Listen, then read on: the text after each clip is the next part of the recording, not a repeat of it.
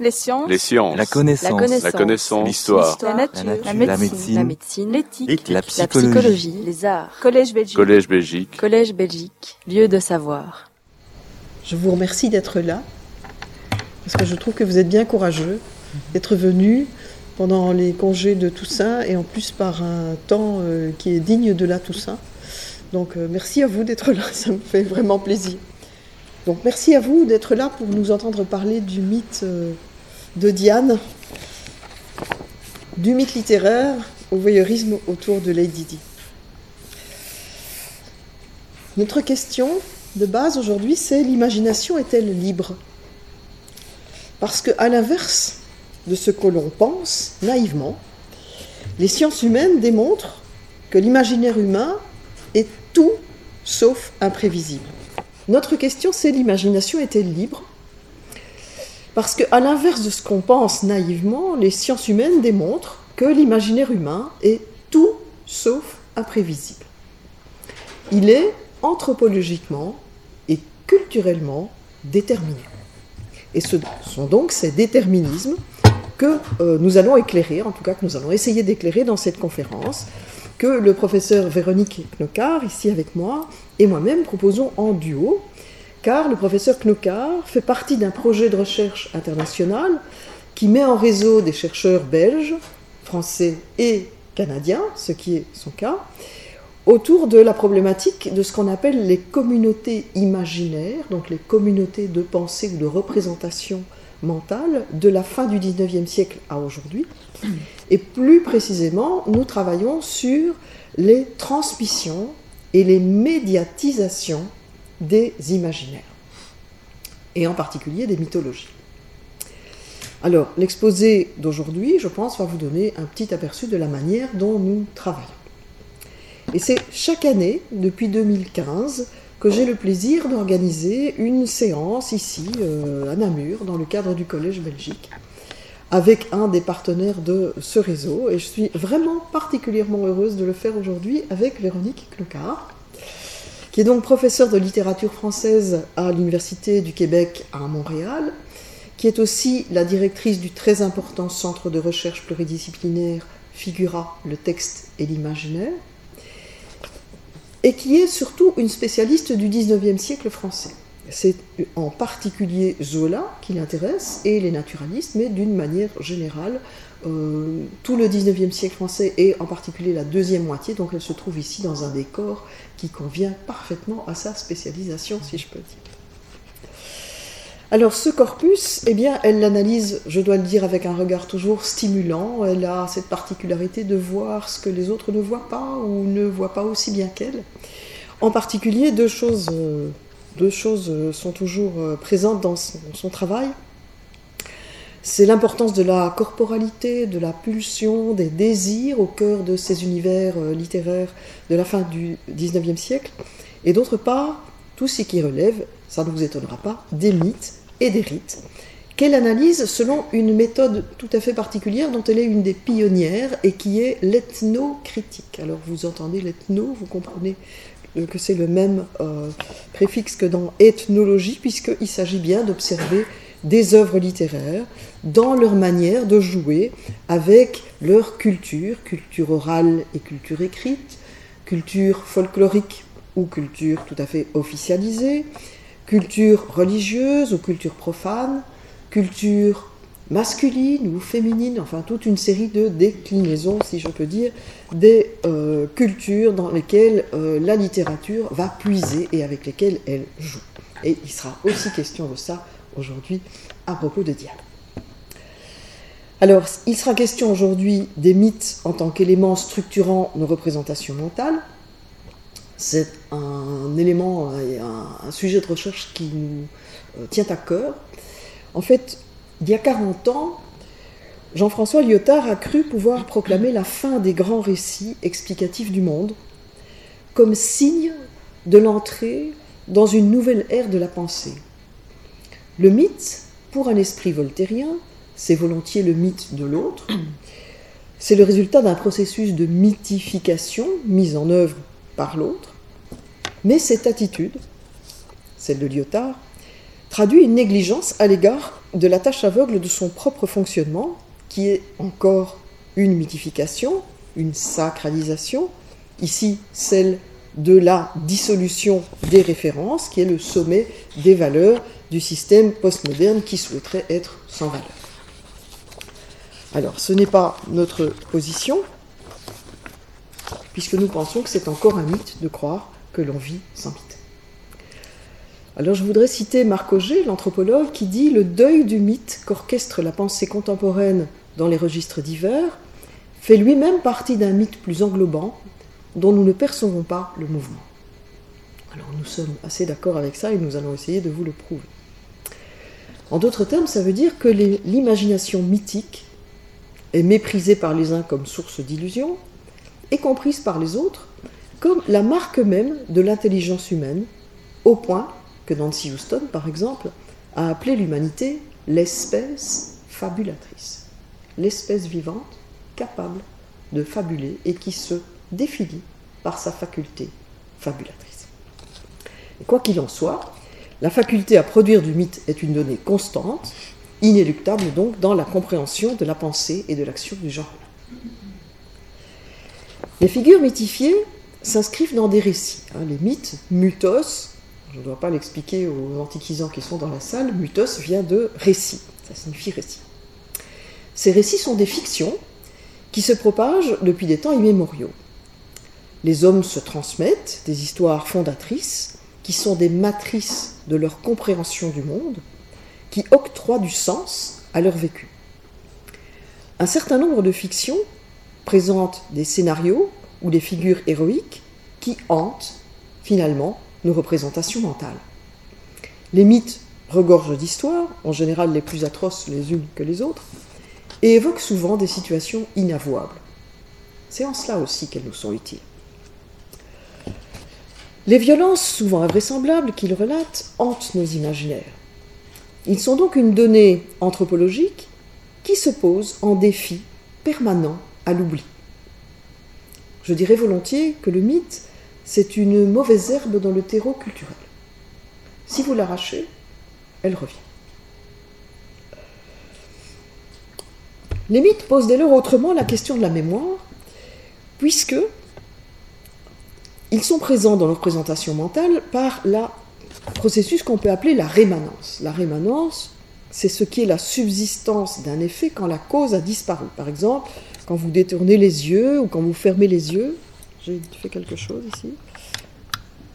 Bizarre. Vous m'entendez? Oui.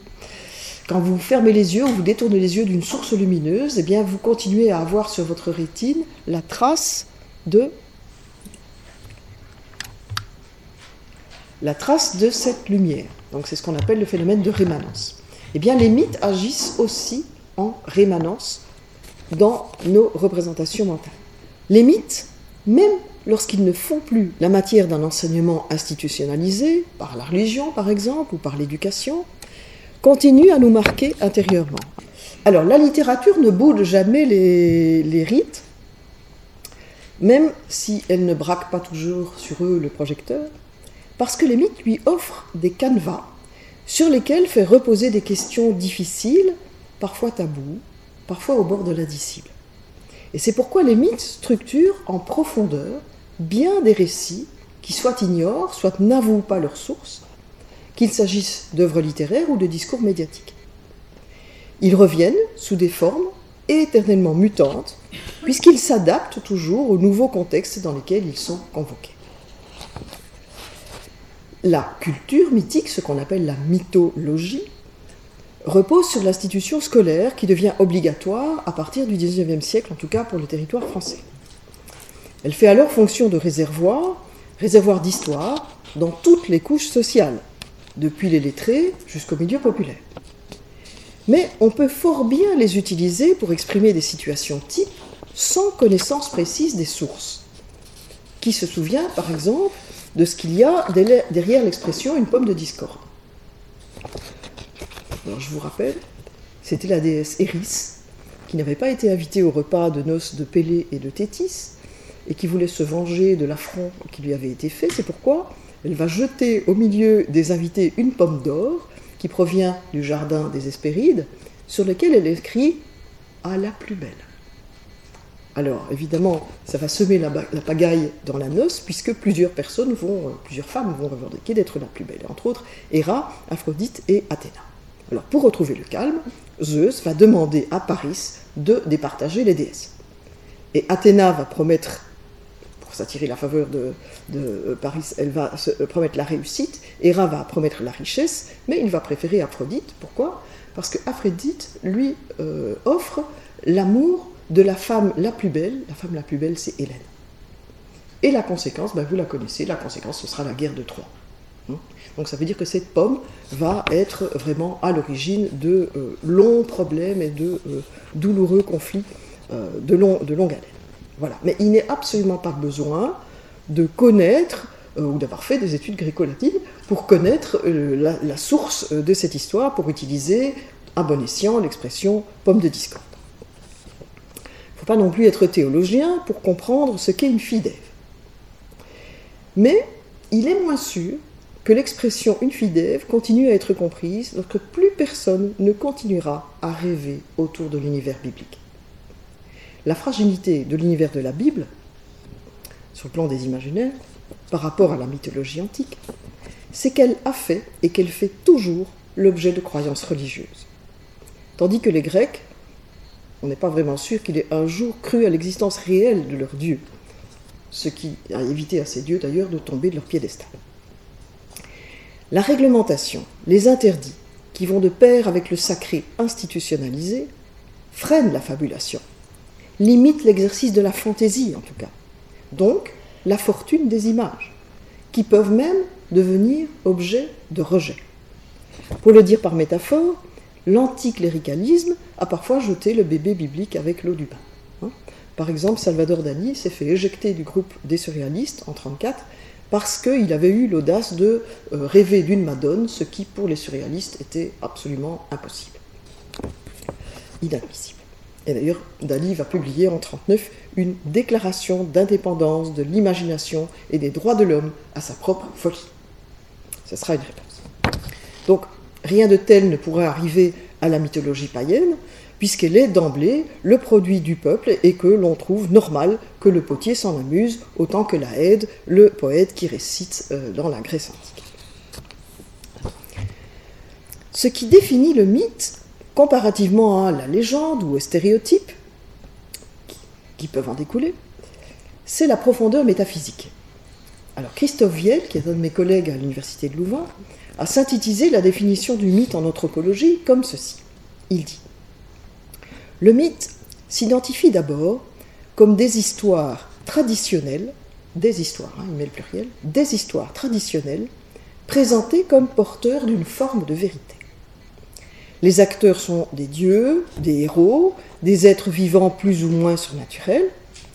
Les événements sont censés s'être déroulés dans un passé primordial, c'est-à-dire au-delà de la mémoire historique. Et leur fonction est la même que celle de nos récits historiques, à savoir fournir au présent un passé explicatif. Mais cette explication n'est pas de l'ordre du rationnel, elle est de l'ordre du symbolique. Elle va donc au-delà du sens littéral et elle se confronte à l'énigme des questions fondamentales. Qui sommes-nous? D'où venons-nous? Où allons-nous? Pourquoi le monde est-il ainsi et pas autrement? Alors le mythe aborde de billets, par des récits fabuleux, les questions de sens les plus irrésolues, ce qui ressort de l'invisible, de l'inaccessible, ce qui est et cependant échappe à notre entendement. Et la fable permet de faire une boucle. La fable mythique permet de faire une boucle autour de l'indicible. Voilà pour le fonctionnement global du mythe et sa définition. Alors aujourd'hui, qu'en est-il? Aujourd'hui, les mythes ont largement disparu des programmes de l'éducation scolaire. Les figures mythiques rejaillissent pourtant, elles, rejaillissent, elles rejaillissent dans des productions médiatiques et populaires. Et l'on en crée incessamment de nouveaux. Ils sont entre autres la matrice de ce qu'on appelle le storytelling, procédé narratif utilisé en technique de communication, dans les discours politiques et économiques entre autres, et aussi dans la publicité. Pour accrocher l'attention, pour renforcer l'adhésion du public au contenu d'un discours, tout en occultant les aspects de persuasion, les manipulations d'idées sous-jacentes, il est conseillé de raconter une histoire. Alors, selon les neurologues, cette force de persuasion tient au fait que, quelle que soit la langue dans laquelle nous lisons ou nous entendons des histoires, les mêmes régions du cerveau sont activées. Donc cela s'opère à un niveau plus profond que le langage, de manière indépendante de la langue et pour tous les individus. Ça, c'est une, une, étude toute récente, elle vient d'être publiée en 2017. Donc impossible d'échapper au charme des histoires qui sont transmises de manière ininterrompue et qui relèvent du mythe. Nous sommes donc tous sous l'emprise de figures et de situations mythiques qui nous servent, de manière consciente parfois, mais la plupart du temps à notre insu, de filtres interprétatifs dans notre vécu. De nos jours, la transmission des mythes relève moins de l'apprentissage scolaire que des lieux de loisirs. Elle n'est plus matière d'examen, elle relève de plaisirs personnels dans une pluralité d'expériences, la lecture, le théâtre, le cinéma, les jeux, etc. Et rien ne les cadre, rien ne s'impose, entre autres par exemple dans les discours euh, politiques et publicitaires. Les personnages mythiques, comme Diane, dont on va vous parler aujourd'hui, ou les situations mythiques, comme la rencontre d'un monstre par exemple, nous deviennent familiers, mais sans renvoyer à un texte canon. Ils font partie d'un paysage sans contour ferme, actif, sans nous imposer la nécessité de s'interroger sur leur origine. Ils sont ce que Bloomberg appelle un champ de familiarité. En particulier depuis que le cyberespace donne libre cours à des réappropriations incontrôlées. Des communautés d'imaginaire, ce que le linguiste Dominique Magno appelle des communautés discursives, c'est-à-dire nous tenons le même discours, des communautés d'imaginaire se forment par un processus de nature cumulative et totalement subjective. Aujourd'hui, l'interaction entre les médias culturels anciens, que sont les arts visuels et le livre, y compris dans des genres qui ont émergé plus récemment, hein, comme la littérature de jeunesse ou la bande dessinée, l'interaction donc entre ces, anciens euh, médias culturels et les nouveaux arts de l'écran, hein, cinéma, télévision, jeux vidéo, art et production numérique, produit un savoir culturel d'un nouveau type, qu'on appelle transmédiatique. Ce savoir n'est pas savant il n'est plus contraint par une tradition balisée, hiérarchisée des savoirs. Il n'est plus inscrit dans une chaîne d'héritage institutionnalisée, qui impose donc une doxa. Au contraire, ce qui se joue est l'inclusion libre dans un paysage multiculturel disponible aux réappropriations. Alors, au gré des retours des personnages et des situations, d'un support médiatique à l'autre, se produit une convergence d'éléments à l'intérieur d'un syncrétisme référentiel. Cette communauté de savoir se perpétue, activement même, puisque de nos jours, chacun peut produire de nouvelles occurrences via YouTube, via les réseaux sociaux, entre autres. Chacun devient donc mythographe. Chacun se sent appartenir à un monde globalisé. Et nous sommes tous en situation d'héritage et de filiation. Alors dans ce contexte, la question de l'originalité perd tout son intérêt. Ce qui importe, c'est la portée universelle et le potentiel communicationnel du mythe.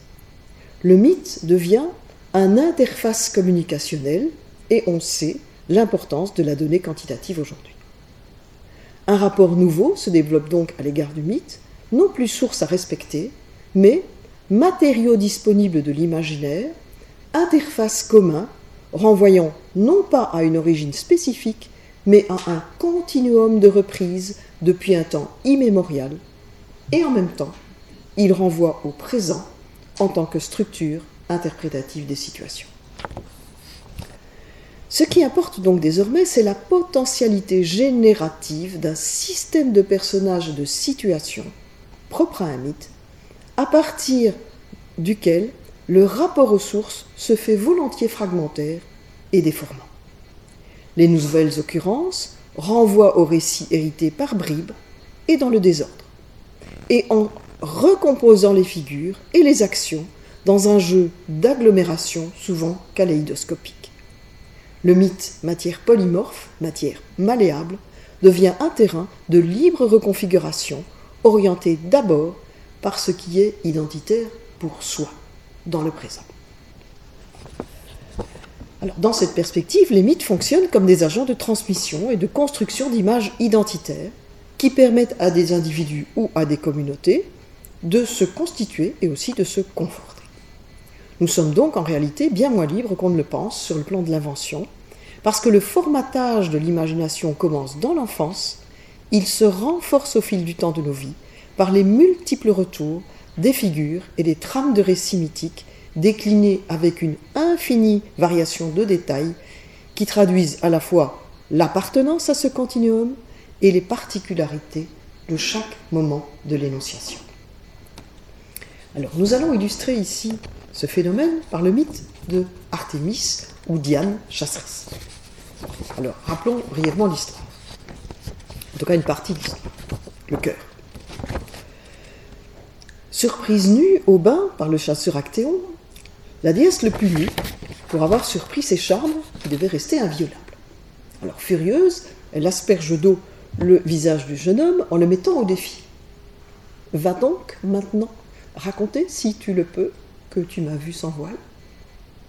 Or, aussitôt, le voilà transformé en cerf. Autrement dit, Actéon perd la parole. Il finit donc dévoré par ses propres chiens, ne le reconnaissent pas, et auxquels il ne peut plus adresser aucun ordre. Ce récit a traversé les siècles pour exprimer la fascination pour la beauté d'un corps de femme dénudée, mais aussi le désir de l'interdit, et de plus en plus, au fil du temps, pour dénoncer le voyeurisme.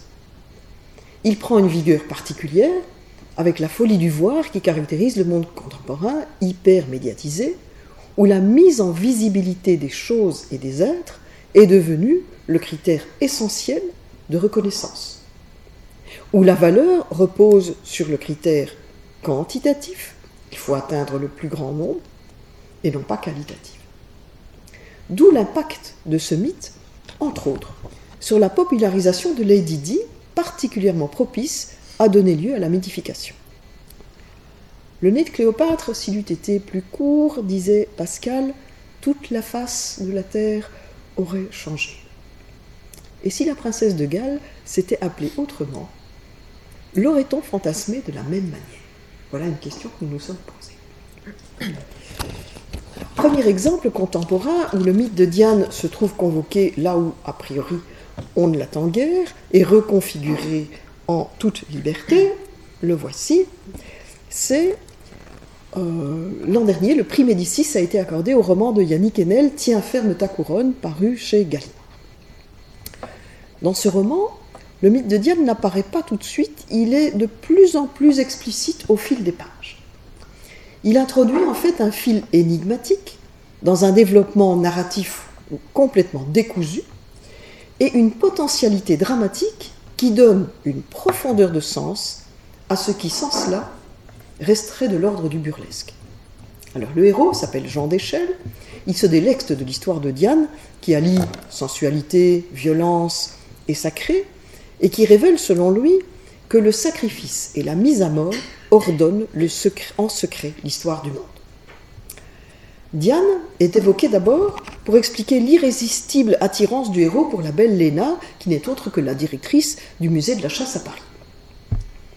Il est surpris à la regarder à travers une vitre, donc en flagrant délit de voyeurisme, et il endosse ouvertement le rôle d'Actéon en acceptant sa mort prochaine. Je vous cite un petit passage, comme ça vous aurez aussi la saveur du style de Yannick. Elle s'est tournée vers moi. Nous nous sommes regardés longuement.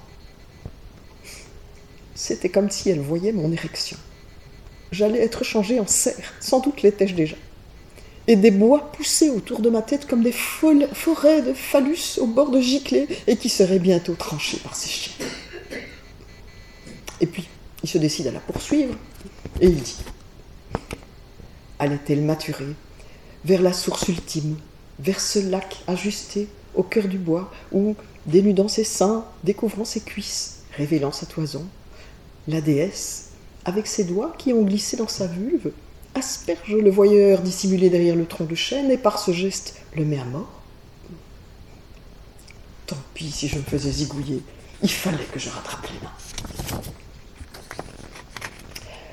Alors, cependant, ce héros s'insurge contre le sort euh, injuste, selon lui, que le mythe réserve au personnage de l'homme désirant. Il dit Selon moi, il était révoltant qu'Actéon fût condamné à mort pour avoir contemplé la nudité d'une déesse. Il ne devrait pas être interdit de regarder une femme nue, quand bien même elle serait Diane, la plus chaste des déesses. Et comme lui-même s'éveille bien vivant au lendemain de sa nuit d'amour, il est persuadé qu'il a réussi à rompre la fatalité mythique. Jusqu'à ce que sa belle amie lui explique qu'en fait, s'il n'a pas été châtié, c'est parce qu'il n'a pas vraiment joué le rôle d'Actéon, puisqu'il a offert à Diane non pas un regard prédateur, mais adorateur, sacralisant même au point d'être prêt à lui sacrifier sa vie. Et vous savez que c'est la définition que Agamben donne du sacré. Et sacré, ce qui mérite qu'on y sacrifie tout, même jusqu'à sa vie, au besoin.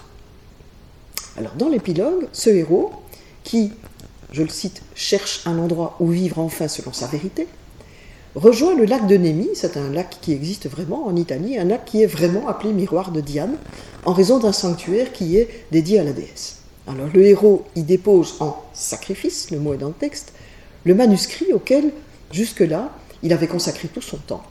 Et lui-même plonge nu dans le lac, dans l'attente de la mise à mort ou de la mort. Alors est-il Actéon?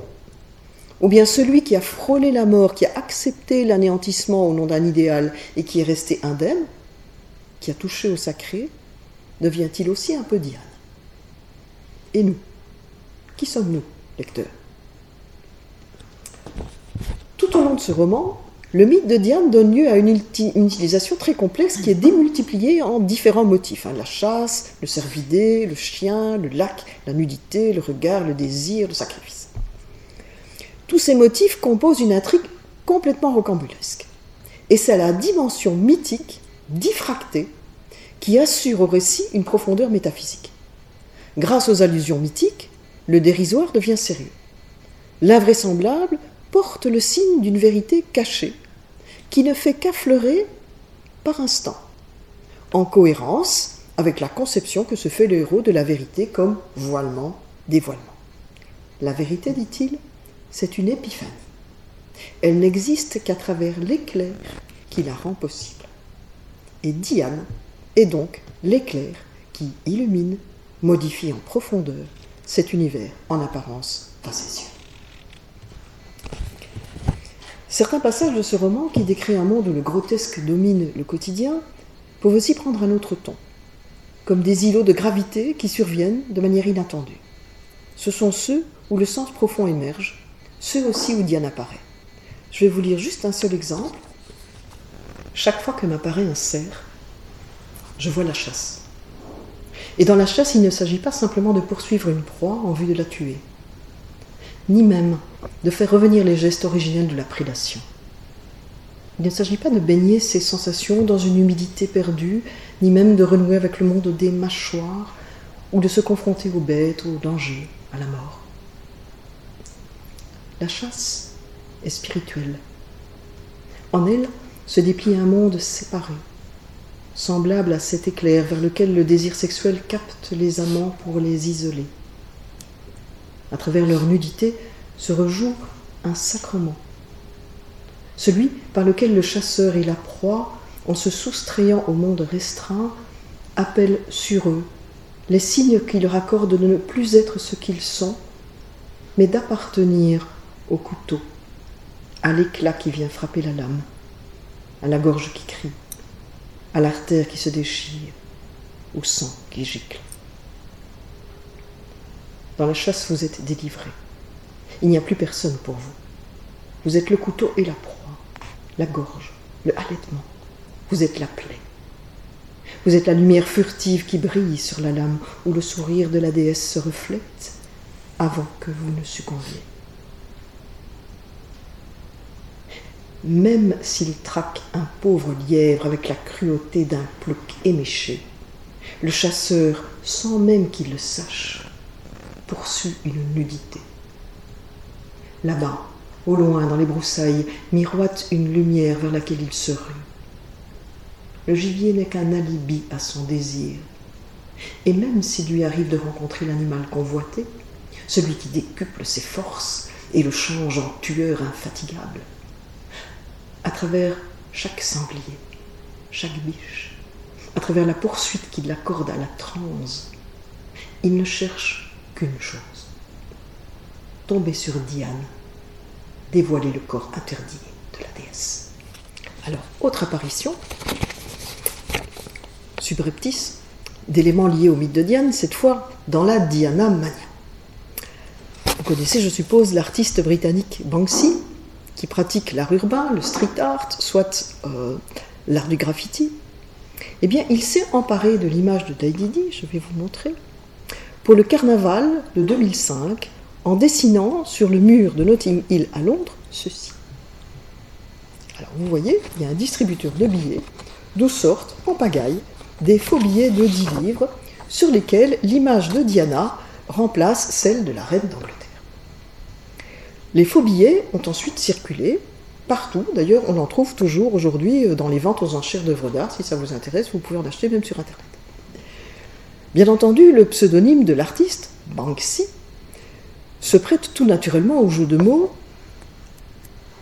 Banksy, Banksy of England, et il était temps de transformer la devise In God we trust, en Dieu nous croyons, ou nous avons confiance en Dieu, qui figure sur toutes les pièces de monnaie, non pas anglaises mais américaines, en, je vais vous montrer, Trust no one.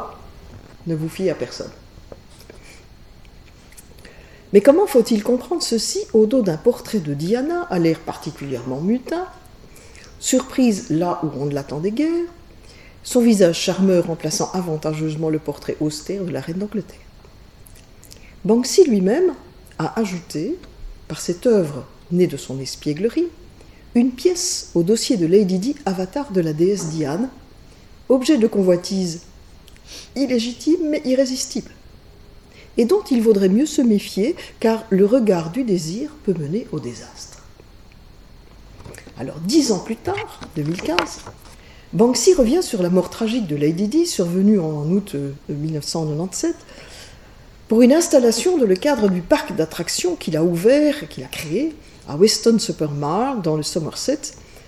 Ce parc d'attractions s'appelle Dismaland. Alors, ça vient de Dismal, lugubre, et Land, pays, donc c'est bien sûr une parodie de Disneyland. Alors, il représente ceci. Comme vous voyez, avec des matériaux de type Barbie, mais à taille humaine, et en citationnisme direct à l'égard des films de Disney.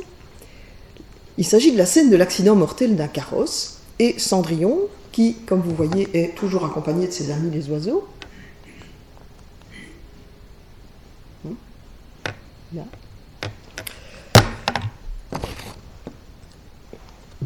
Cendrillon est traqué par une foule de paparazzi. Alors cette œuvre s'appelle Pumpkin Carriage Crash, accident de carrosse citrouille. Elle n'a eu besoin d'aucune pancarte explicative supplémentaire pour être comprise comme une figuration de la triste fin de Diana. L'œuvre a été amplement commentée en ce sens dans la presse anglaise. Le conte de fées renvoie à la transformation merveilleuse de Diana Spencer en Altesse royale, mais aussi au désarroi affectif du personnage mal aimé, ainsi qu'à son apparition éblouissante mais éphémère, dans un univers de brillance et de luxe. Mais la nuit des photographes de presse représentés autour de cadavres qui surgit du carrosse, auxquels viennent s'assimiler les visiteurs de Dismaland qui prennent leurs propres photos d'amateurs. C'est un peu plus difficile à dire, mais vous voyez ici, ça c'est le visiteur, il a son smartphone et il va prendre une photo. Cette foule donc Cette foule fait référence au mythe de Diane en rappelant le caractère mortifère de la transgression qu'est le voyeurisme, ici retourné contre la féerie elle-même, en quoi réside la parodie sarcastique à l'univers de Disney. Et surtout, à l'égard de la Disneylandisation de nos réalités. Sur le plan de Disneyland, l'official park map, on peut lire à l'endroit de cette installation Step inside a fairy tale and see how it feels to be a real princess. entrez dans le conte de fées et voyez quel effet ça fait d'être une princesse réelle. Et on précise aussi, avec une ironie féroce et mélangée d'humour euh, british, Souvenir photos available. Les photos souvenirs sont disponibles.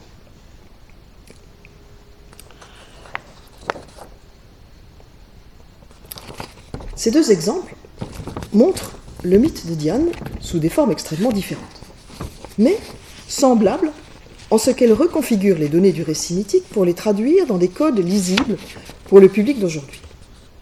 Il suffit à montrer que ce mythe hante toujours les esprits contemporains pour suggérer ce qui, dans notre société, reste de l'ordre de l'interdit et du sacrificiel. Si tel est le cas, c'est parce que ce récit continue à pouvoir exprimer quelque chose de sensible et d'identitaire dans notre culture. D'où nous vient que ce récit imprègne autant notre imaginaire? Que dit-il entre les lignes?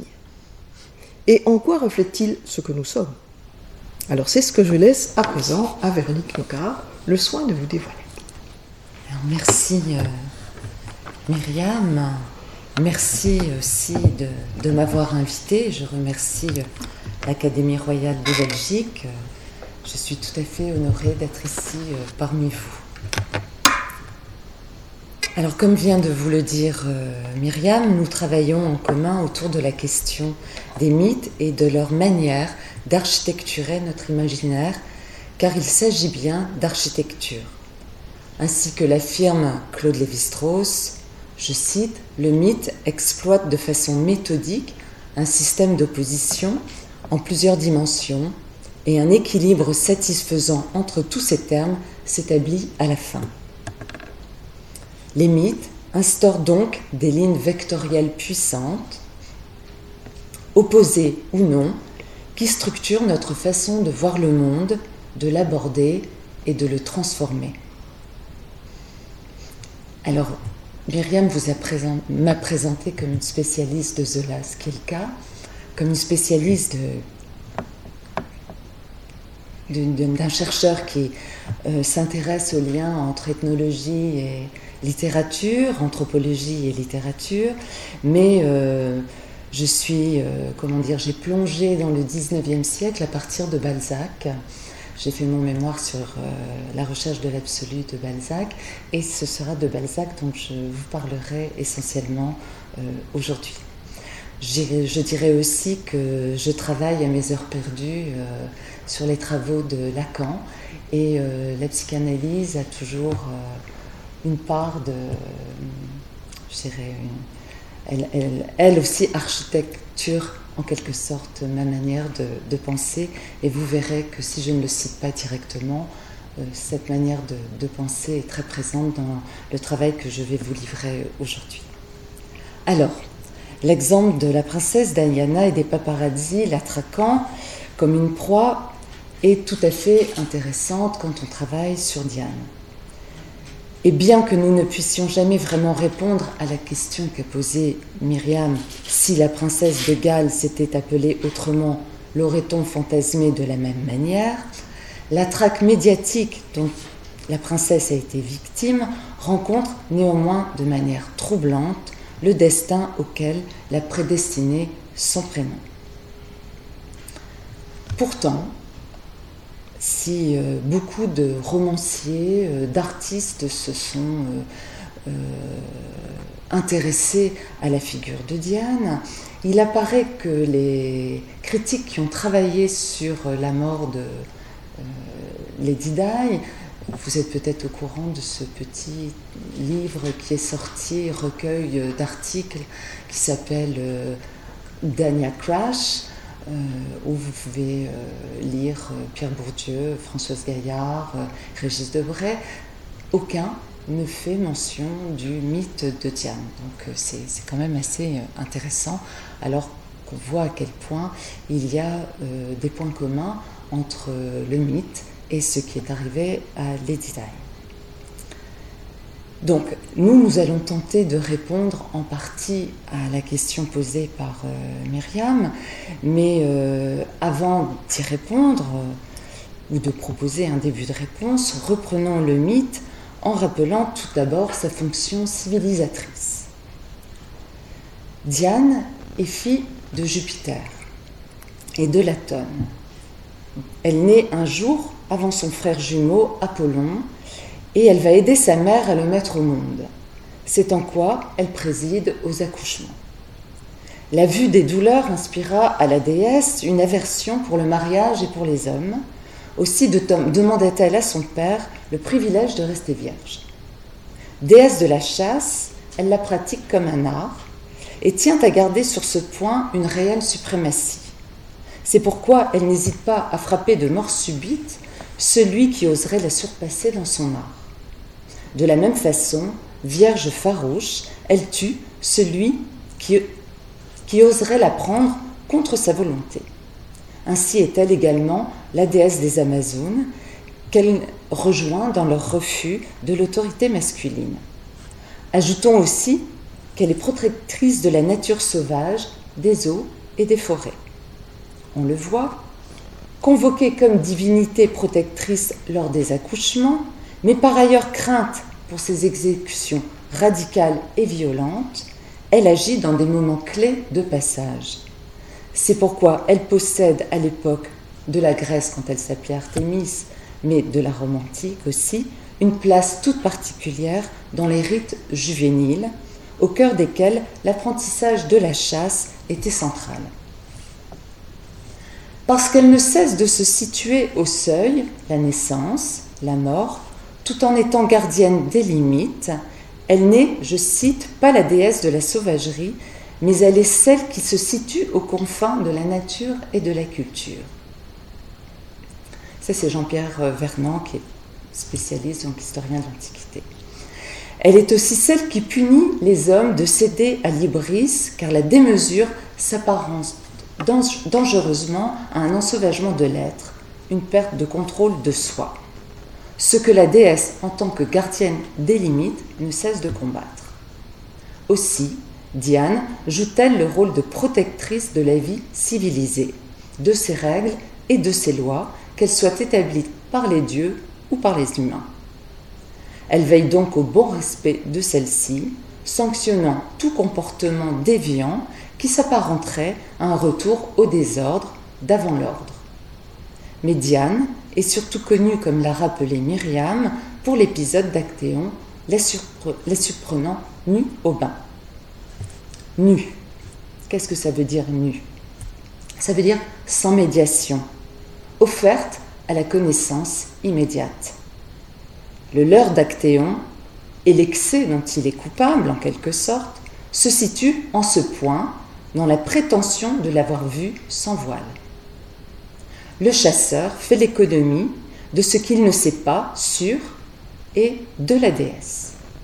En cela, présentant et représentant nu, en lui donnant des contours et une forme, il exclut ce qu'elle possède de divin, c'est-à-dire ce qui ne peut être vu, donc ce qui ne peut être réellement imaginé, envisagé c'est le propre du divin. Aussi, en l'imaginant nu, en se disant qu'il l'a vu nu, projette-t-il sa propre finitude sur Diane, oubliant que cet état lui appartient en propre. En la voyant découverte, il la dénude de sa déité. La déesse, dès lors, le ramène à cette finitude en le transformant en bête. En fait, on retrouve ici l'interdit de l'image. Il n'est plus que soma, c'est-à-dire qu'il n'est plus qu'un corps sans âme. En le rendant animal, elle le sort du langage, il ne parle plus, le langage qui est le système symbolique qui permet à Diane d'exister aux yeux des hommes. C'est pourquoi avec ironie, elle lui lance, et je répète cette phrase, Maintenant, libre à toi d'aller raconter, si tu le peux, que tu m'as vu sans voile. En le privant de la parole, elle fait entrer Actéon dans le monde animal, c'est-à-dire hors culture, et le sort du temps, car le temps est le propre de l'humain. En effet, bien qu'elle ne soit pas guerrière, Jean-Pierre Vernant rappelle dans les pages qu'il consacre à la déesse qu'elle protège les guerriers de la barbarie et d'une chute dans la violence pure. C'est pourquoi ceux qui enfreignent les règles du combat sont par elles sévèrement punis et retombent dans l'en-deçà de la culture au statut de bête. Entre sauvagerie et civilisation, la déesse opère à la frontière des deux, faisant de la marge son territoire, plongeant dans la terreur et l'horreur ceux et celles qui s'en sont trop, éloignés, qui se sont trop éloignés des limites humaines, en prolongeant en quelque sorte un mouvement entamé par eux. Qu'on ne se méprenne cependant pas, l'exploration des frontières n'est pas par elle condamnable, la quête du savoir participant de cette aventure. Par contre, poursuivre et toucher du regard ce qui doit rester dérobé à la possession l'est fortement. Dès lors, en procédant à l'animalisation d'Actéon, Diane ne fait que poursuivre une action engagée par lui. C'est un fait que le chasseur ne meurt pas d'avoir désiré la déesse, d'avoir voulu savoir et d'avoir voulu voir, il meurt d'en avoir joui, c'est-à-dire de l'avoir vu, d'être passé de la représentation imaginaire à la présentation impossible. Jouissance dont la castration rend compte par le démembrement qui s'y joint. La faute est donc celle-ci, d'avoir donné chair à son fantasme. Actéon a-t-il vraiment cru la Vierge prenable dans l'imprenable divinité? se demande avec raison l'écrivain Klosowski dans son opuscule Le bain de Diane. Faut-il être assez fou, continue-t-il, pour supposer que la divinité va se détendre, se déshabiller et prendre ses aises dans l'onde Penser, c'est faire des épaisseurs, écrivait le philosophe Gilles Deleuze.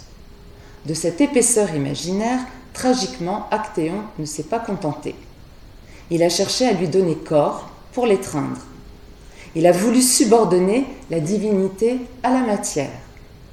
Ou pour suivre la pensée de Deleuze, en dépliant les plis du voile de Diane, il l'a enveloppé et figé dans le pli de son regard, finitude qui la condamnerait à la précarité du vivant. Or, le divin ne se loge pas dans cette menace. Il n'a pas besoin de se manifester sous la forme d'une figure. Le divin est de fait. Diane, en effet, jouit de son être pur, vierge incontestée, attachée à son unicité et à son immortalité. Elle existe en dehors du désir qui divise et qui s'inscrit dans le temps des mortels. Elle est par excellence celle qui se dérobe au désir de l'autre. Par contre, elle divise celui qui la désire. Car le corps de la déesse, considéré comme unité fermée, absolue, entière, pleine, ne se pose, ne se conçoit qu'en écho inversé du corps humain. Lui, sous-corps, pour reprendre les termes de Jean-Pierre Vernant. Ce corps, et nous le savons tous, est un corps amoindri, défaillant, déficient, inconstant et marqué par le manque. Ainsi, en transformant Actéon en cerf, Diane l'empêche certes de témoigner de ce qu'il a vu, mais elle lui rappelle surtout l'inconstance de sa chair, sa faillibilité, sa muabilité, autant d'états qui renvoient à sa finitude. D'ailleurs, si ces chiens l'attaquent, c'est bien parce qu'ils ne voient plus en lui leur maître, mais une simple chair prête à la dévoration. Ce qu'il faut comprendre donc, c'est que si le fantasme vient lui à la place du réel, s'il est le fruit d'une absence qui fait appel à une forme pour dire ce, ce qui ne peut être dit, ce qui n'existe pas, le mythe, lui, met en garde contre la séduction de donner corps à ses pensées et à ses fantasmes car l'élaboration de cette forme, en offrant une jouissance interdite, métamorphose dangereusement le sujet. C'est justement cette séduction fantasmatique qui frappe le peintre génial d'une nouvelle de Balzac, le chef-d'œuvre inconnu qu'il a écrit en 1831. Résumons l'histoire. Poussin, jeune peintre apprenti, rencontre chez son maître Porbus un autre peintre beaucoup plus vieux, nommé Frénenfer. tous les trois entament une discussion autour du secret de faire la vie par l'art. Comment faire vivant Mais très vite, Frénenfer se révèle aux yeux du jeune homme un peintre de génie qui dit posséder les arcanes du vivant. S'ensuit une longue dissertation soutenue par le vieil homme, où l'esthétique de l'imitation est battue en brèche par l'idéologie de la création. À la fin de cette discussion aux allures de soliloque, le vieil artiste soutient qu'il a réussi à peindre une femme plus vraie que nature. Ma peinture n'est pas une création, mais une créature, soutient-il, aiguisant ainsi la curiosité des deux autres hommes. Ce chef-d'œuvre, qu'il a tenu secret jusque-là, leur sera dévoilé au sein d'une transaction. Le jeune Poussin, bien nommé, qui affirme qu'il n'y a pas plus belle femme que sa fiancée, accepte de lui laisser voir cette dernière contre le droit de voir le fameux portrait. Au terme de l'échange, une femme pour une autre, la déception sera grande pour l'un comme pour l'autre. Le vieil homme ne trouvera pas en la jeune Gillette la beauté idéale présumée, et Poussin, quant à lui, découvre que le chef-d'œuvre n'est en fait qu'un amas de peinture. Devant l'incompréhension des deux peintres, Frénenfer va brûler sa toile et va mourir. Pourquoi convoquer le mythe de Diane pour éclairer les enjeux de ce texte? Les quelques références dans celui-ci faites à la chasse sont une première réponse. En effet, à plusieurs reprises, Fréd'Enfer parle de la quête de la beauté et de l'idéal en des termes de stratégie de chasse. Vous ne descendez pas assez dans l'intimité de la forme. Vous ne la poursuivez pas assez avec, assez d'amour, de persévérance dans ses détours et dans ses fuites. La beauté est une chose sévère et difficile qui ne se laisse point atteindre ainsi. Il faut attendre des heures, l'épier, la presser et l'enlacer étroitement pour la forcer à se rendre. Nature, nature, qui ne t'a jamais surprise dans tes fuites Ou encore, pour voir un moment, une seule fois la nature divine, et ça c'est important, divine, complète, l'idéal enfin, je donnerai toute ma fortune, mais j'irai te chercher dans les limbes, beauté céleste. Balzac, quant à lui, dans son célèbre article Des artistes publié en 1830 dans la revue La Silhouette, un an avant la première rédaction de la nouvelle, affirme qu'il est difficile de rendre le bonheur que les artistes éprouvent à la chasse des idées. Dans ces heures de délire, pendant ces longues chasses, aucun soin humain ne les touche, aucune considération d'argent ne les émeut. Ils oublient tout. On le voit. En introduisant dans la quête de la beauté et de la nature, comme, symbole de beauté d'ailleurs, un vocabulaire synégétique et amoureux que double au sein de la nouvelle une situation d'initiation et un secret dévoilé, le texte balsacien utilise sans le nommer le matériau mythique de Diane et plus spécifiquement, en ce qui concerne le dévoilement de la toile, celui de l'épisode de la déesse au bain surprise par Actéon. L'initiation du jeune peintre, tout comme celle du jeune chasseur, passe, on le voit, par une technique de capture. Mais à suivre le maître, le génie du peintre se situe dans son œil et sa capacité à voir plus loin, à déceler ce qui ne peut être vu. D'ailleurs, ce qui l'intéresse, tout comme Actéon face à Diane, c'est lorsque la blancheur se révèle, je cite, sous l'opacité de l'ombre la plus soutenue. Le secret de l'art se confond ainsi avec la volonté de découvrir ce qui se cache dessous. Les nombreuses références à la vue comme principe de compréhension de l'œuvre le confirment. On ne compte plus le nombre de fois où Frénenfer interpelle le regard du jeune Poussin. Vois-tu, pardon, vois-tu comme au moyen de trois ou quatre touches, on peut faire circuler l'air autour de la tête? Regarde comme cette draperie voltige. Remarques-tu le luisant satiné que je viens de poser sur la poitrine de la jeune fille? Vois-tu, petit, il n'y a que le dernier coup de pinceau qui compte, etc., etc. Voir, vaut donc comme apprentissage. Cette suprématie du voir a pour cause, toujours selon le peintre, que, je cite, le trop de science, de même que l'ignorance, arrive à une négation. L'art dans cette nouvelle appartient donc au domaine des secrets, du mystère et de la rêverie. Il faut donc aller au-delà du visible. Dit autrement, la peinture, entendons celle qui fait la vie, est un art de la démesure, du dépassement de la limite, du débordement de la frontière. Nous retrouvons ici un des thèmes du mythe de Diane et d'Actéon. Voir ce qui ne peut être vu, à savoir la déesse, le divin, l'idéal. Actéon, tout comme le peintre, est un voyeur, et ce qu'il voit décide de son destin tragique, puisqu'il est métamorphosé en cerf après avoir vu la déesse nue. C'est sa punition. Frénenfer, lui, n'est pas puni d'avoir vu, mais se punit d'avoir osé montrer son chef-d'œuvre, jusque-là inconnu, à Porbus et à Poussin.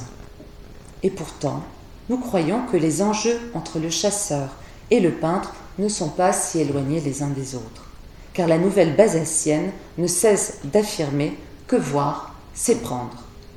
Ainsi, lorsque Frénenfer ausculte la jeune femme, les remords dévorent, la, jeune fiancée de, de Poussin, les remords dévorent le jeune peintre qui voit que l'œil, je cite, rajeuni du vieillard, par une habitude de peintre, déshabille cette jeune fille en en devinant les formes les plus secrètes. Donc il voit en dessous.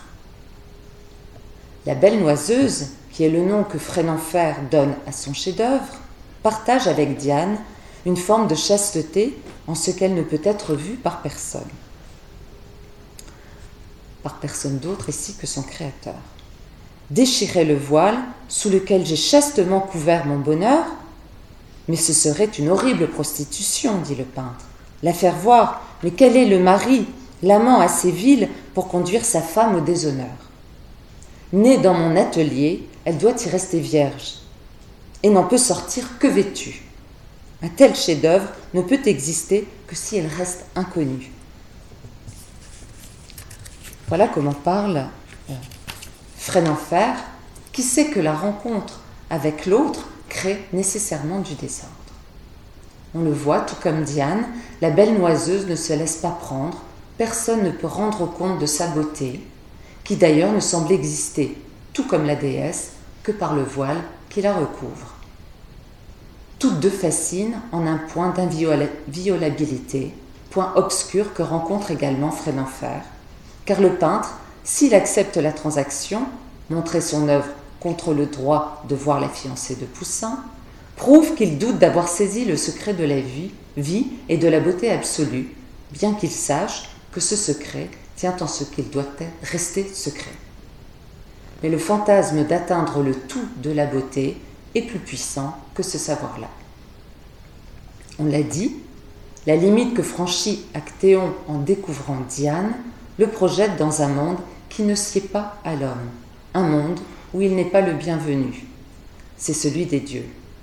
Actéon devient une bête, ensauvagement dû à la vue du corps divin, ensauvagement qui signe sa démesure.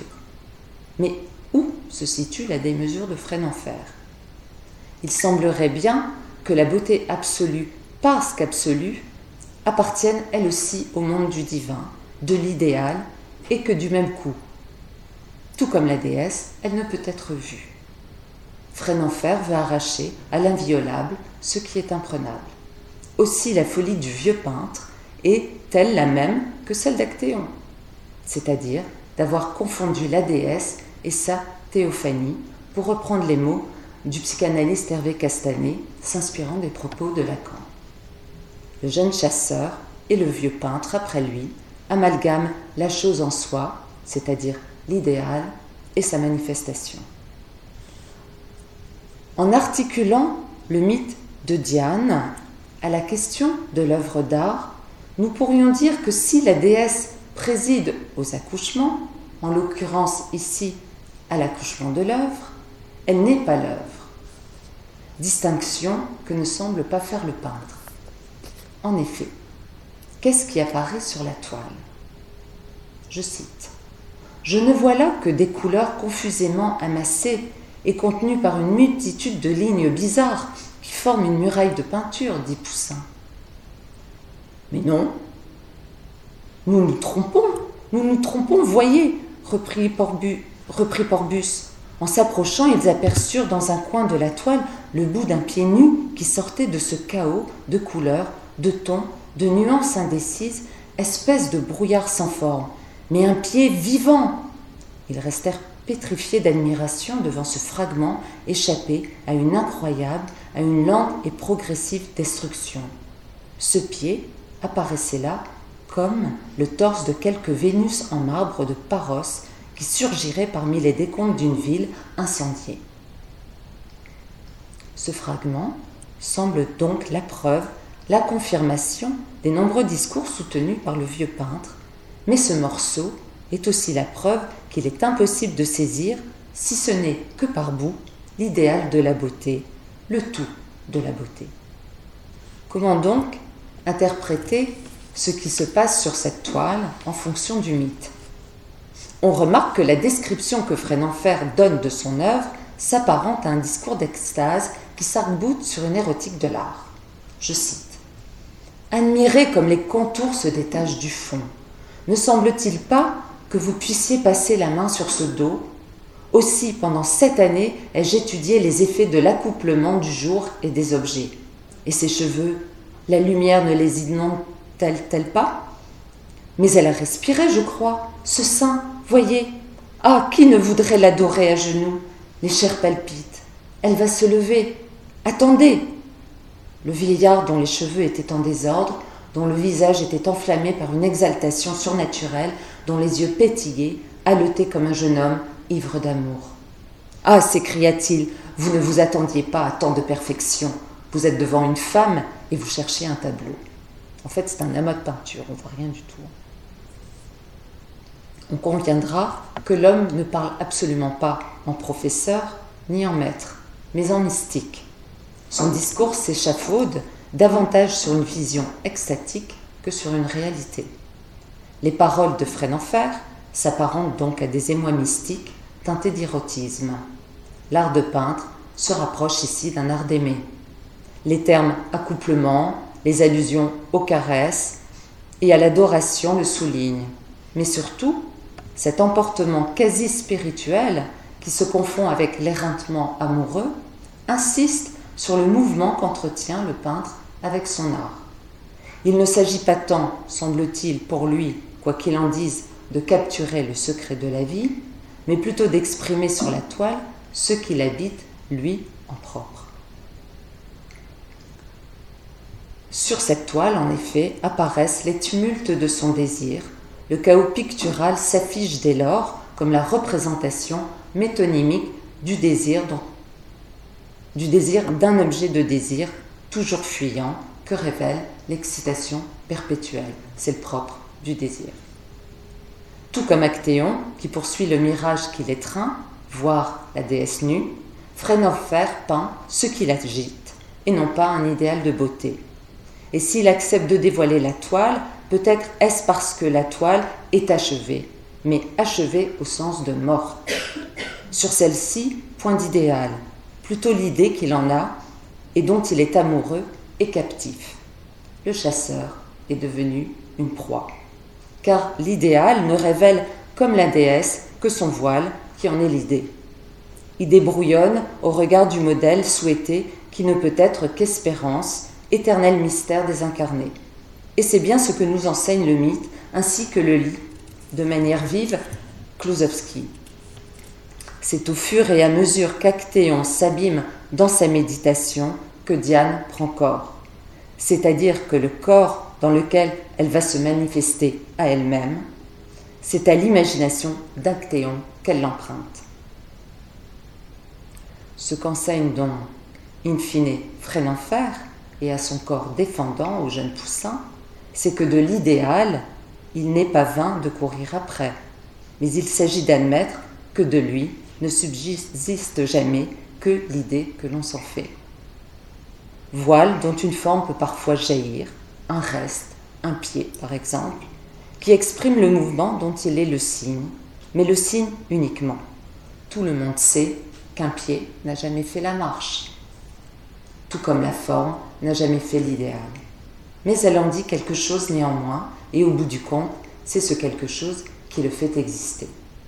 Donc, si le pied ne fait pas la marche, pas de marche sans pied.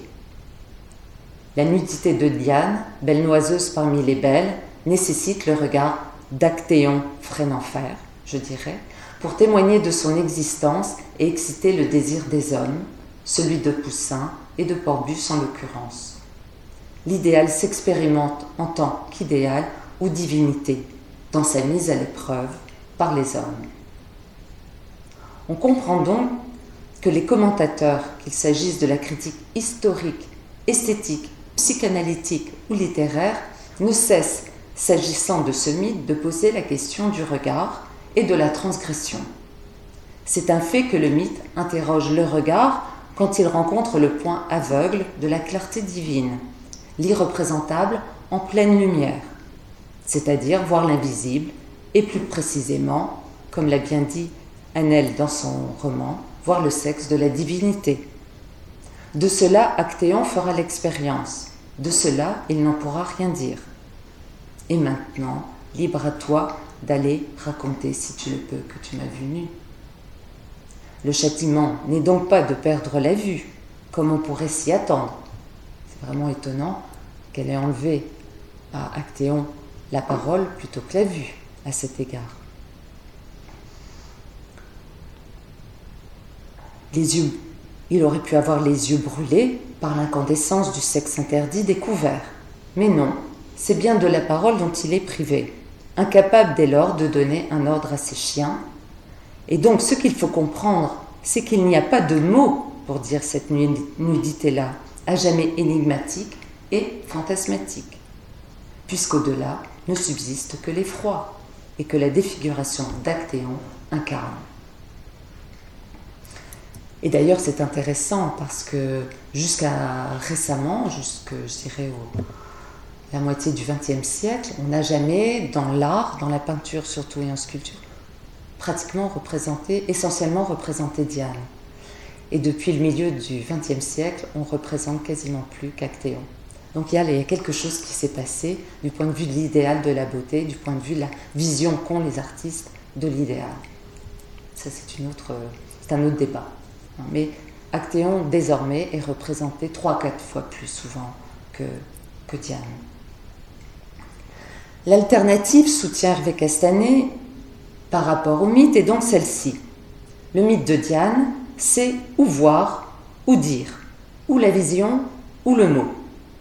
L'opposition se retrouve elle aussi dans la nouvelle balsacienne, où la dialectique entre la chose et les mots s'exprime.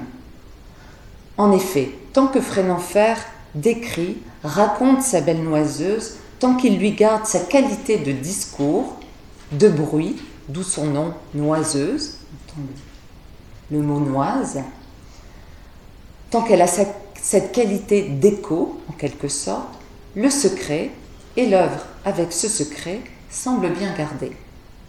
Mais que des yeux se posent sur l'œuvre, alors la belle noiseuse se dérobe, tout comme Diane, elle est définitivement rétive au regard des hommes. La jouissance de rencontrer Diane, la jouissance de franchir l'interdit, voir son corps nu, n'appartient en effet qu'au Dieu. Passer outre, c'est comme le chantait déjà Ronsard, euh, franchir euh, l'interdit, ça signe hein, et donc on en est cruellement euh, puni. Donc je vous lis Ronsard. Pourquoi veux-je à mon âme prendre la hardiesse de voir le corps tout nu d'une telle déesse? L'exemple d'Actéon et du jeune Thébain qui virent Édiane et Pallas dans le bain me devrait faire sage et sagement m'apprendre que l'œil humain ne doit sur les dieux entreprendre le chef-d'œuvre inconnu, nous rappelle également que donner à lire son désir implique le risque qu'il soit nié en grande partie par le regard de l'autre. En effet, Frénenfer livre son désir au regard de Porbus et de Frénenfer, qui le nie. Ainsi devant la toile, pour Porbus et Poussin, rien à voir. Et seul ce rien est dit. Tôt ou tard, il s'apercevra qu'il n'y a rien sur sa toile, s'écrie Poussin. Rien sur ma toile? s'éclame le vieil homme insulté. Amoureux et prisonnier d'une vision fantasmatique et hallucinatoire, d'une fixité imaginaire qui ne trouve une manière d'expression sublimée que dans le langage, Frénenfer ne réussit à peindre qu'un chaos. C'est que le fantasme et la jouissance qu'il soutient ne se peignent pas. Le savoir ne peut que les border. La toile est donc le résultat objectif de projections subjectives tout à fait torturantes. En somme, elle devient la toile, elle devient le miroir dans lequel se mire Frénenfer lui-même. Aussi, et à cet égard, Frénenfer rejoint Actéo, Actéon dans cette position spéculaire. En effet, au moment où l'œuvre est dévoilée, les mots perdent en consistance. Le sens chute, ce qui ne veut pas dire qu'ils disparaissent. Et la toile, alors, spectacularise, pourrait-on dire, ce quelque chose en quête d'incarnation, qui cherche à s'actualiser désespérément. On ne s'étonne donc plus que l'objet tableau se mue en doublé hybride du peintre tableau qui se rapproche sensiblement du corps déchiqueté d'Actéon par ses chiens. Ces chiens qui, à la manière de Poussin et Porbus, ne reconnaissent plus dans le maître leur maître. Dans l'Épître aux Romains de Saint Paul, chapitre 7, on peut lire Je désire ce qui est interdit. Je sais ce qu'il y a à désirer par le fait que la loi l'interdit. Avant qu'il y ait la loi, il n'y avait pas le désirable. Donc, en refusant les interdits, le visage de la loi, castration symbolique nécessaire, est éradiqué. On peut dès lors soutenir que le corps d'Actéon dépecé, ou sur le point de l'être, renvoie à un monde de la finitude la plus complète, un monde dont on a oublié les lois, un univers sans sépulture, régi par une transgression qui ne se sait plus transgressive. Et cette folie du voir dans laquelle notre époque est plongée procède de ce, refus, ce refus de castration, ce refus d'interdit, comme si, parce que je le veux, je suis autorisé à voir. Et c'est peut-être que c'est peut-être là qu'on peut comprendre aussi donc cet intérêt pour Actéon. C'est aussi l'intérêt pour Actéon, euh, l'absence de sépulture. Donc on est dans un monde sans rite, sans loi donc.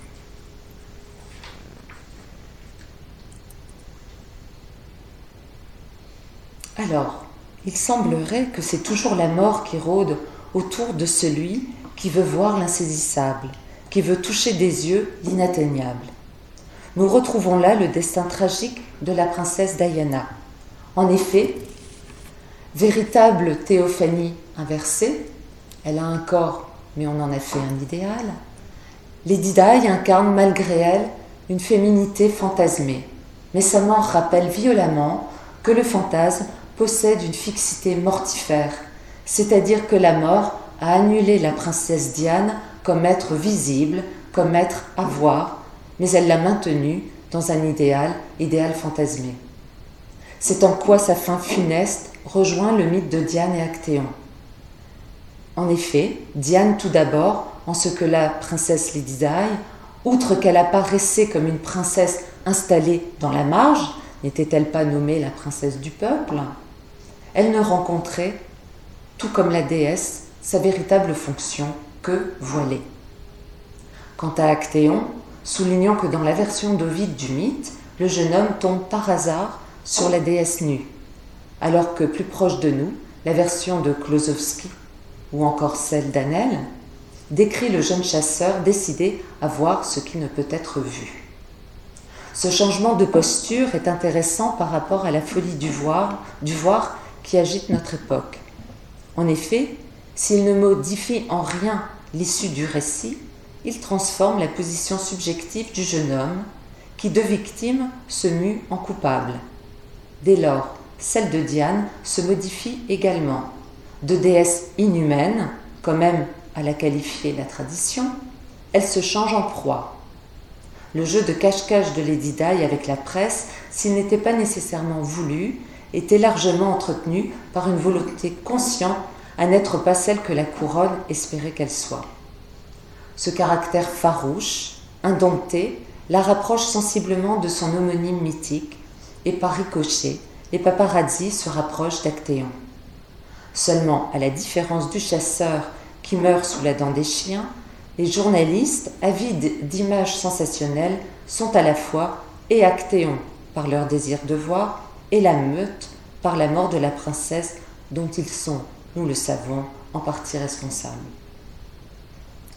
La tension donc qui soutient le mythe, que l'on retrouve aussi dans le chef-d'œuvre inconnu, ainsi que dans le roman d'Annelle, cité par Myriam, mais aussi dans la traque de Lady Di par les journalistes, c'est dans le fond celle de la rencontre impossible.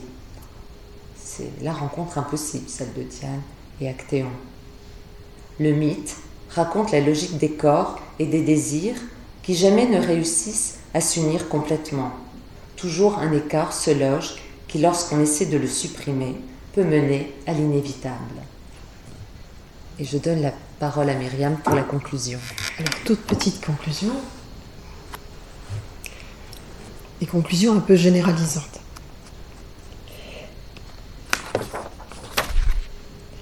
Personne n'a le monopole de la vérité sur les mythes. La préoccupation quant au sens des mythes est une constante dans, les, intérêts humains et de multiples paramètres ont été convoqués pour y voir clair. Alors, l'interprétation allégorique, psychologisante, la comparaison des civilisations, l'enquête historique, l'analyse anthropologique, même le structuralisme. Alors nous, nous avons proposé ici juste un aperçu, un point de vue parmi d'autres. Et pour conclure, je voulais simplement vous proposer d'entendre le point de vue d'un écrivain. C'est une romancière franco-canadienne qui est aussi anglo-française. C'est Nancy Houston.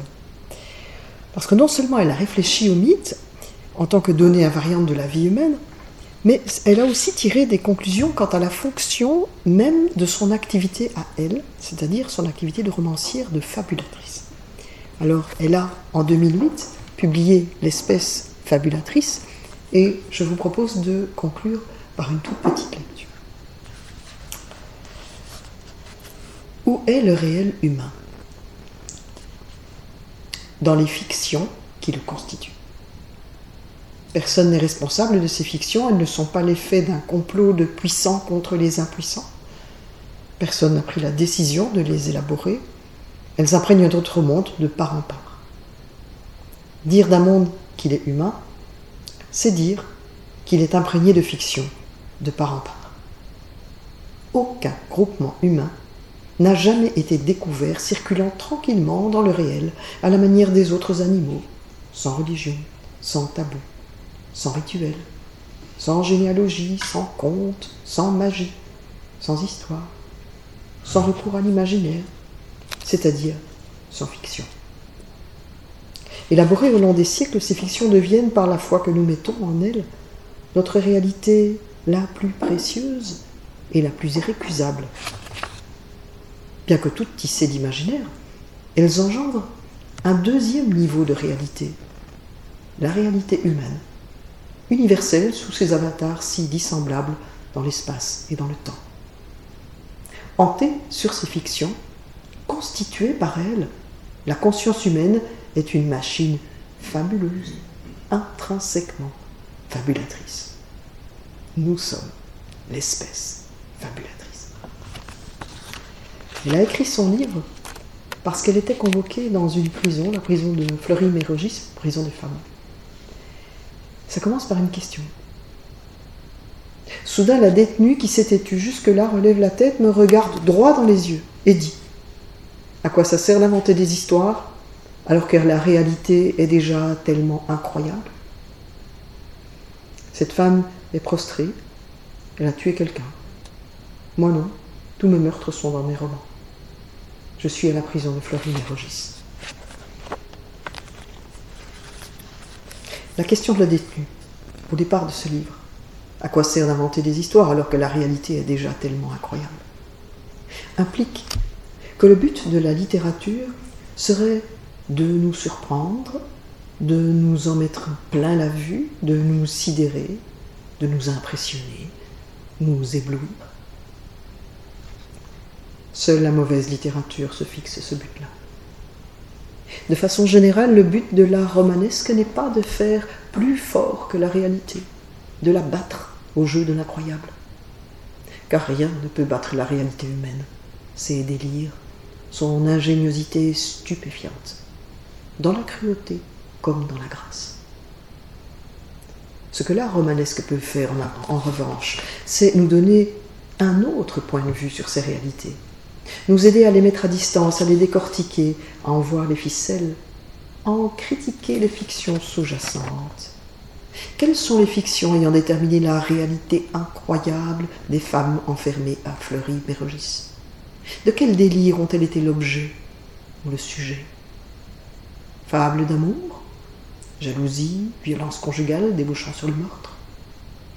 Fables de la perfection maternelle conduisant à l'infanticide. Fables politiques ou religieuses, les incitant à poser des bombes. Fables sur le bonheur qui serait à chercher dans l'argent ou la drogue. Voici ce que j'ai donc avancé comme ébauche de réponse à la bouleversante question de la détenue. C'est parce que la réalité humaine est gorgée de fictions involontaires et pauvres qu'il importe d'inventer des fictions volontaire et riche. Car au lieu de s'avancer masqué, comme les millions d'autres fictions qui nous entourent, nous envahissent et nous définissent, la littérature annonce la couleur. Je suis une fiction, nous dit-elle, aimez-moi en tant que telle. Servez-vous de moi pour éprouver votre liberté, repousser vos limites, découvrir et animer votre propre créativité. Suivez les méandres de mes personnages et faites les vôtres. Laissez-les agrandir votre univers. Rêvez-moi. Rêvez avec moi. N'oubliez jamais le rêve. En se présentant comme une fiction, en nous permettant de la choisir, la littérature nous dégage un temps des obligations et contraintes des innombrables fictions subies. Elle nous fait le cadeau d'une réalité qui, tout en étant reconnaissable, est en même temps autre, plus précise, plus profonde, plus intense, plus pleine, plus durable que la réalité au dehors. Dans le meilleur des cas, elle nous donne des forces pour retourner dans cette réalité-là et la lire, elle aussi, avec plus de finesse. Peut-être même sera-t-on amené, cela s'est vu, à agir dessus. Merci. Merci.